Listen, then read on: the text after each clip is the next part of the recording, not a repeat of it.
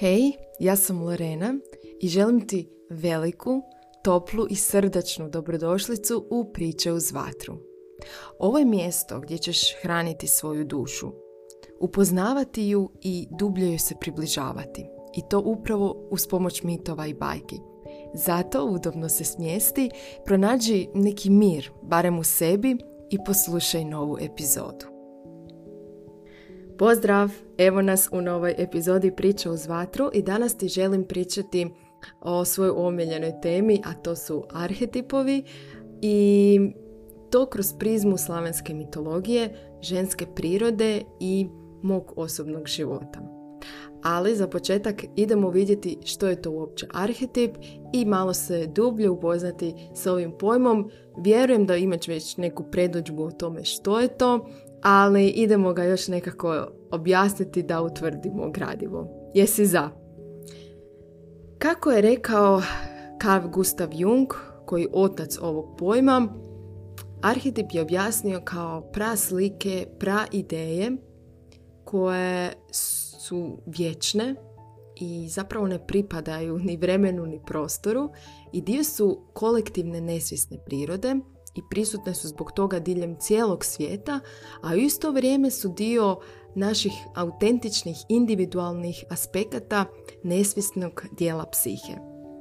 I jednom kada osvijestimo koji je to model osobe, osobnosti, ponašanja i energije dominantan kao arhetip u našem životu, oni postaju naši moćni učitelji, mentori i iscijelitelji, ja bi to tako rekla.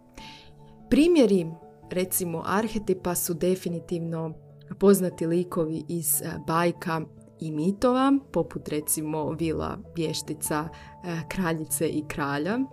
A, I ono što je recimo zanimljivo e, kod njih je da prisutni su u pričama diljem cijelog svijeta, kao što sam već ispomenula, a treća vrsta arhetipskih priča koje tu svakako moram spomenuti, su i sami snovi.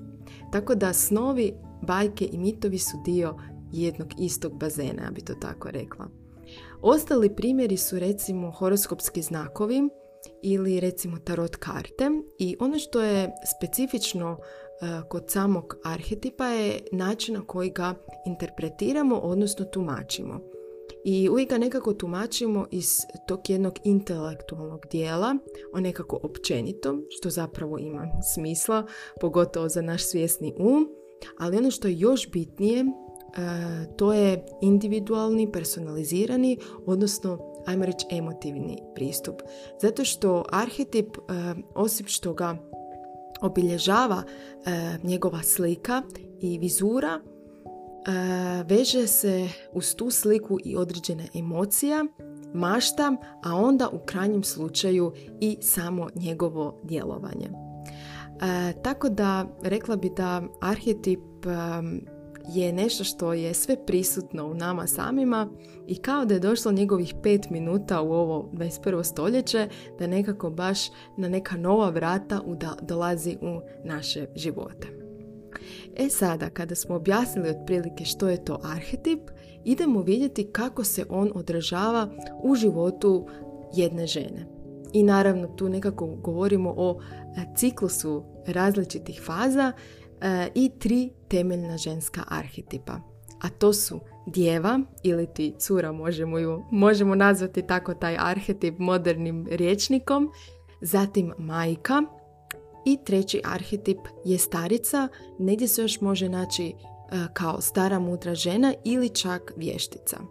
I nekako najlazim dosta na u ovim virtualnim sferama na još puno drugih ženskih arhetipova, ali ova tri su definitivno temeljna i možemo ih um, pronaći u gotovo svim svjetskim mitologijama. Kako se ova tri ženska arhetipa odražava u slavenskoj mitologiji, u slavenskoj mitskoj priči i koja nije do kraja rekonstruirana, ali sva sreća likovi, odnosno ženski likovi koje, za koje znamo da su nekada postojali, a i postoje danas zbog nas samih, definitivno ih možemo pronaći u liku prvo Mare, odnosno Morane. I Mara, odnosno Morana, e, dvije, dva lica iste kovanice, ja bi to tako rekla, je odraz ženskog arhetipa djeve. Mara je slavenska mitska nevjesta koja upravo vlada ovim dijelom godine, slavenskim proljećem. Ona je mitska nevjesta koja se često prikazuje u obliku kukavice. To je jedna preljepa mlada ljepotica, otvorenog srca, čiste duše, možda i pomalo nevina i naivna, a kad mislim da je naivna, znači da ima otvoreno srce, ali da još nema puno životnog iskustva, koja čeka svog, ajmo reći, ženika u Perunovom dvoru i upravo na Ivanje, koje nam dolazi 24.6. će će ga dočekati i oni će se zajedno vjenčati u zelenom lugu i tako će zapravo označiti vrhunac plodnosti i rodnosti e, cijele godine. E, slavenska božica Mara je recimo pandan e, grčkoj kori koja isto tako e, bude slatka, predivna i naivna dok ne zađe u svoje podzemlje kada postane e, kraljica podzemlja, a i svoje ime mijenja iz kore u Perzefonu. I to se upravo događa na jako sličan način i u slavenskoj mitskoj priči, kada Mara sa početkom jeseni i u trenutku kada njezin muž Jarilo nju počinje varati i kada ona sazna za sve te silne prevare, postane gnjevna, ljutita i osvjetoljubiva, pretvara se u Moranu, odnosno moriteljicu, ona koja ubija i ona stvarno ubija svog muža Jarila i tako postane jedna starica, jedna osušena stara žena koja sa, sa krajem zime i sama umire. I upravo na ovaj način, kao što sam spomenula, postoji znači dvije strane iste kovanice. U ovom slučaju arhetip djeve se nekako, hajmo reći, razlomio na svjetlu djevu i na tamnu djevu, što možete isto tako pronaći uh, u nekim drugim uh, predama E, drugih arhetipskih priča. E, upravo e, tako je i sa dvojnom prirodom Mare i Morane, odnosno kako smo je već usporedili sa Korom i Perzefonom. Nakon toga ona okosnica, ja bih rekla glavni lik slavenske mitske priče koja predstavlja arhetip majke je Božica Mokoš. I ona predstavlja slavensku majku zemlju. ona je zapravo ona koja zna kada treba nešto roditi, kada nešto treba se stvoriti, e, a kada treba nešto umrijeti. Ona je vladarica onog životnog e, ženskog ritma, život, smrt, život – koju spominje Clarissa Pinkola Estes. Ona je ona koja je na neki način personifikacija e, energije ravnoteže e, i ono što je specifično kod slavenske božice majke u ovom slučaju što ona nije prikazana kao jedna potlačena božica od strana muških likova E, što je često nekako slučaj e, u drugim mitologijama, pogotovo u grčkoj mitologiji, e, zbog patriarhata. U ovom slučaju ona je bila ta koja je zapravo bila na neki način potpuno neovisna, zato što je bila supruga boga Peruna, a u isto vrijeme je bila i ljubavnica boga Velesa. I šest mjeseci sad u ovom trenutku, u ovom dijelu godine sa svojim mužem Perunom, a onda u, kada dođe sa jeseni tamni dio godine ona se seli kod slavenskog boga podzemlja, samog Velesa u njegovo kraljevstvo i tamo s njime vlada do idućeg ciklusa prirode.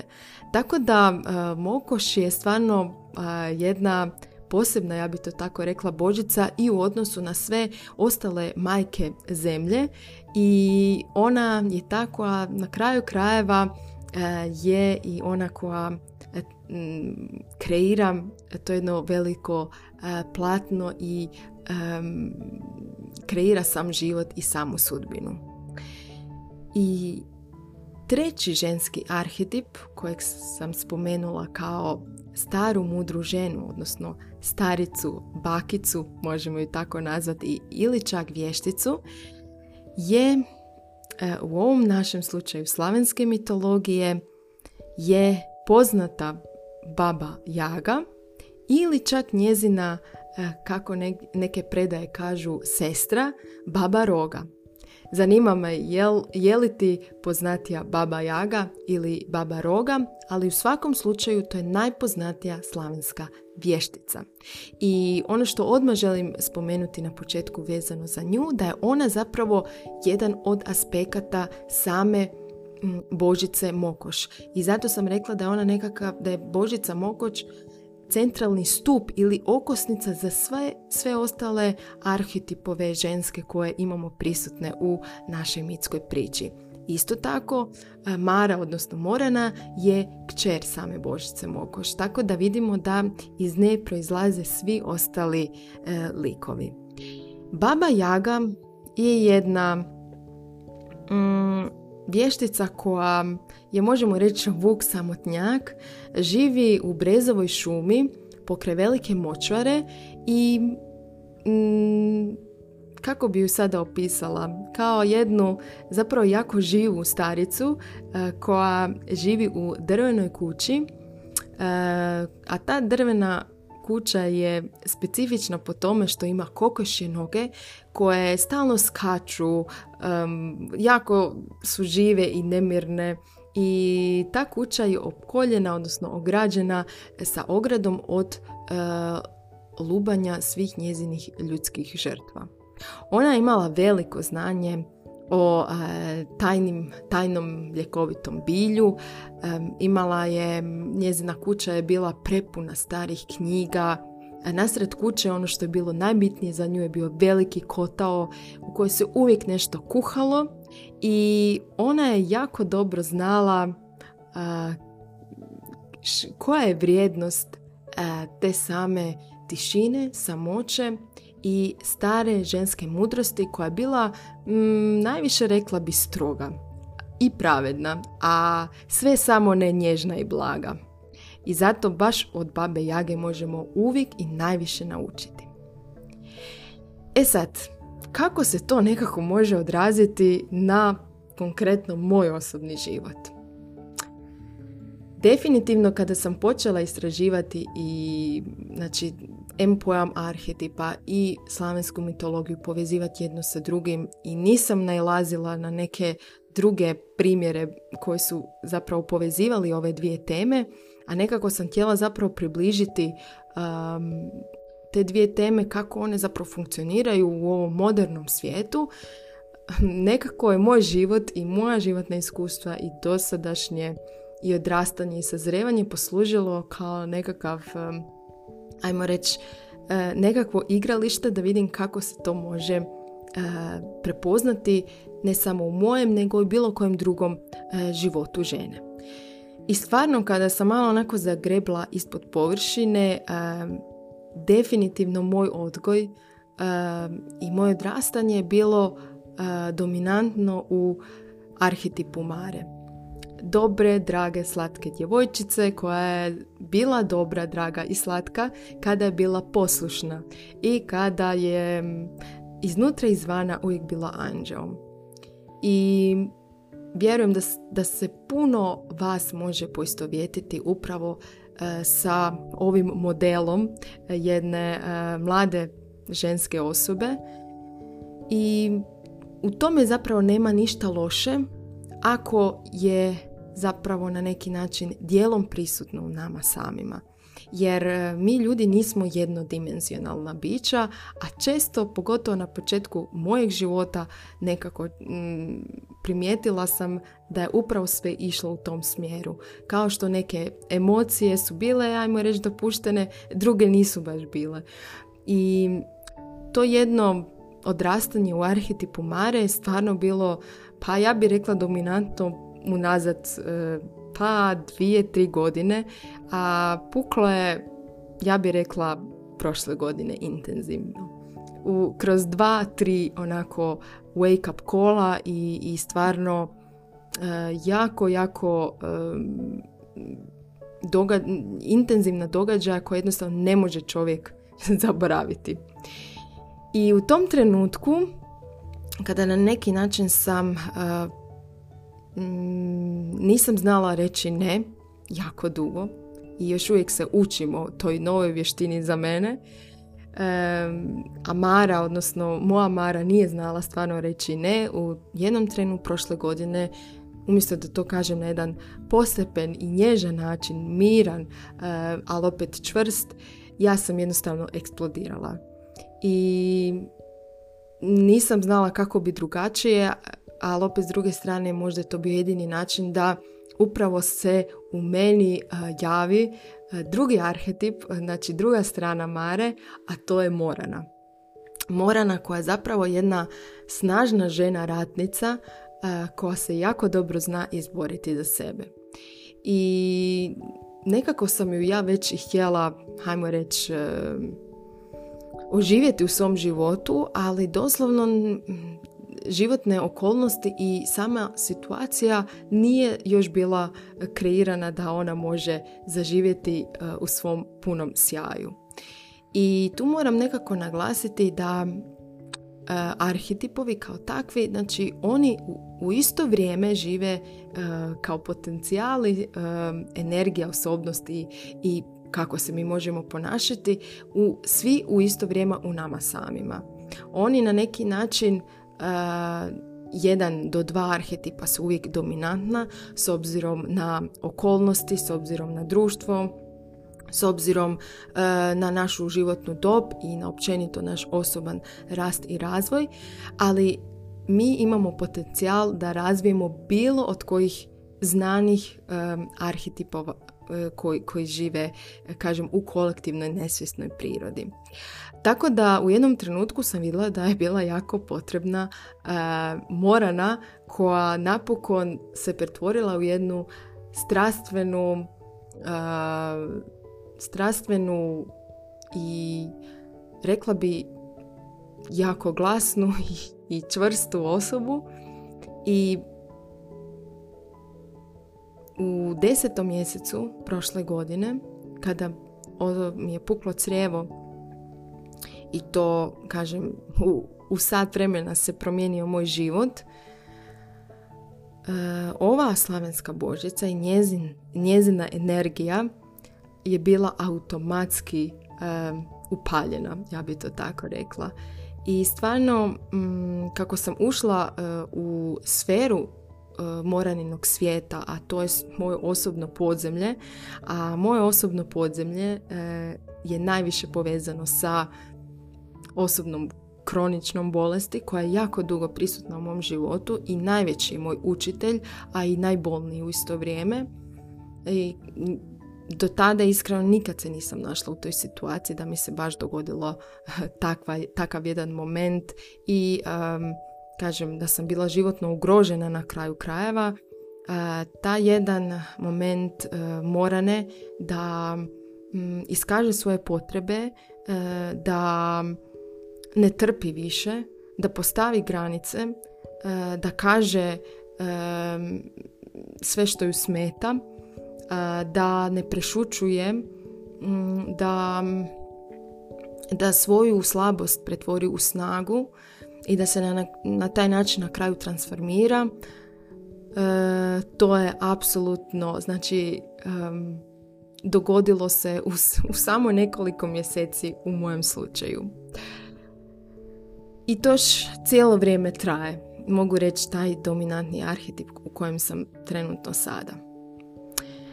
Ako malo promotrim Božicu Mokoš i kako ona je prisutna trenutno u mojem životu. rekla bi, ja nisam u dominantno ulozi majke, još sam uvijek u djevi ako ćemo gledat e, neki, neki vanjski osobni rast i e, žensku životnu fazu, ali definitivno u mom unutarnjem svijetu ja, ajmo reći, odgajam jednu svoju novu unutarnju majku, odnosno jedan svoj novi unutarnji dijalog sama sa sobom. Razvijam jednu mm, unutarnju prijateljicu koja mm, nije ona stara majka koja u isto vrijeme mi govori e, da ja to ne mogu, da je možda bolje da ostanem tu di jesam i previše kontrolira, definitivno, nego je zapravo ona koja potiče, koja kaže da se prepustim, koja, koja me ne osuđuje i koja jednostavno ne stvara mi osjećaj krivice i toga da se apsolutno korim kada nešto krivo napravim. A imam jako, jako veliku tendenciju da upravo na taj način pričam sama sa sobom. Kad nešto krivo napravim, da znači najveći, e, najveću kaznu dajem sama sebi. I rekla bi da je mogoš mm, na taj način u ovom trenutku, u ovom trenutku života se razvija u meni samoj. I onda dolazimo do babe Jage, koja definitivno nije dominantan arhetip u mom životu, ali je prisutan i tekako i to je nešto e, gdje nekako sam malo dublje morala iskoristiti, odnosno upotrijebiti vještinu samorefleksije i zapitati se gdje je ta jedna mudra vještica prisutna u meni samoj, u mojem unutarnjem svijetu. I to je definitivno taj moment um, životne perspektive da svaku bol sagledam iz kuta lekcije, životne lekcije i u isto vrijeme da imam mogućnost uh, to nekako primijeniti u svojoj novoj, novoj verziji života koja se događa svakodnevno. Ono što mi definitivno pomaže sada u ovom periodu kada sam izašla iz svog osobnog podzemlja nakon šest mjeseci i dvije operacije je da mi paše jako samoća, mir, odmak, ne, velika, ne veliki pretjerani kontakt sa ljudima i to je upravo ta energija vuka samotnjaka, odnosno babe jage koja mi dopušta da se rekuperiram i regeneriram unutar e, svojih, evo, unutar svoje doslovno drvene kuće, unutar svojih nekih sigurnih granica jer mi ljudi koliko god, pogotovo u zadnje znači vrijeme potenciramo da je jako bitno izlaziti iz komfort zone i je samo po sebi. Nekad je bitno prepoznati trenutka, trenutak u životu kad za to nemamo kapaciteta i kad ponovno nakon velikih životnih turbulencija trebamo taj tu fazu mira i sigurnosti i neke stabilnosti kako bi mogli ajmo reći napuniti energije za novu fazu izlaska iz komfort zone jer to se nekako izmjenjuje jedno za drugim, ajmo to tako reći i baba Jaga kao jedna mudra starica mi na neki način nije dopustila da se sad ponovno vratim u ne znam koju brzinu i da samo stvaram, stvaram, stvaram, a da zapravo si ne dam E, ono što je potreba mojeg tijela, a ne uma. I eto, to je ono što zapravo sam htjela podijeliti s tobom za danas. E, jako me zanima tvoj dojam o prvenstveno temi arhetipa, kako se on odražava u tvojem životu i kako možeš prepoznati e, i tu te, te arhetipove slavenske mitologije u svojem životu to je definitivno nešto što bih htjela začuti. A isto tako ako te više zanima o ovoj temi i želiš zapravo dobiti nekakve alate za samorefleksiju upravo o ovoj temi ženskih arhetipova kroz slavensku mitologiju, kreirala sam e, cijeli jedan digitalni mitski paket koji uključuje audio priče, pitanje za samorefleksiju i e-knjigu. Upravo na ovu temu gdje sam kroz pet slavenskih ženskih arhetipova nekako kreirala Mm, i povezala ove dvije teme koje ti mogu pomoći da osvijestiš svoj dominantan arhetip u trenutno u svojoj fazi života i kako možeš zapravo na taj način postati ona koja stoji za kormilom svog životnog broda, a nije negdje u palubi i zapravo plovi onako kako se nekom drugome plovi. Tako da ako te zanima mitski paket, ja ću ostaviti dolje e, link da možeš detaljnije pogledati o čemu se tu točno radi. I vidimo se, odnosno hm, vidimo, bolje rečeno, čujemo u novoj epizodi, a do tada ti šaljem veliki, veliki zagrljaj.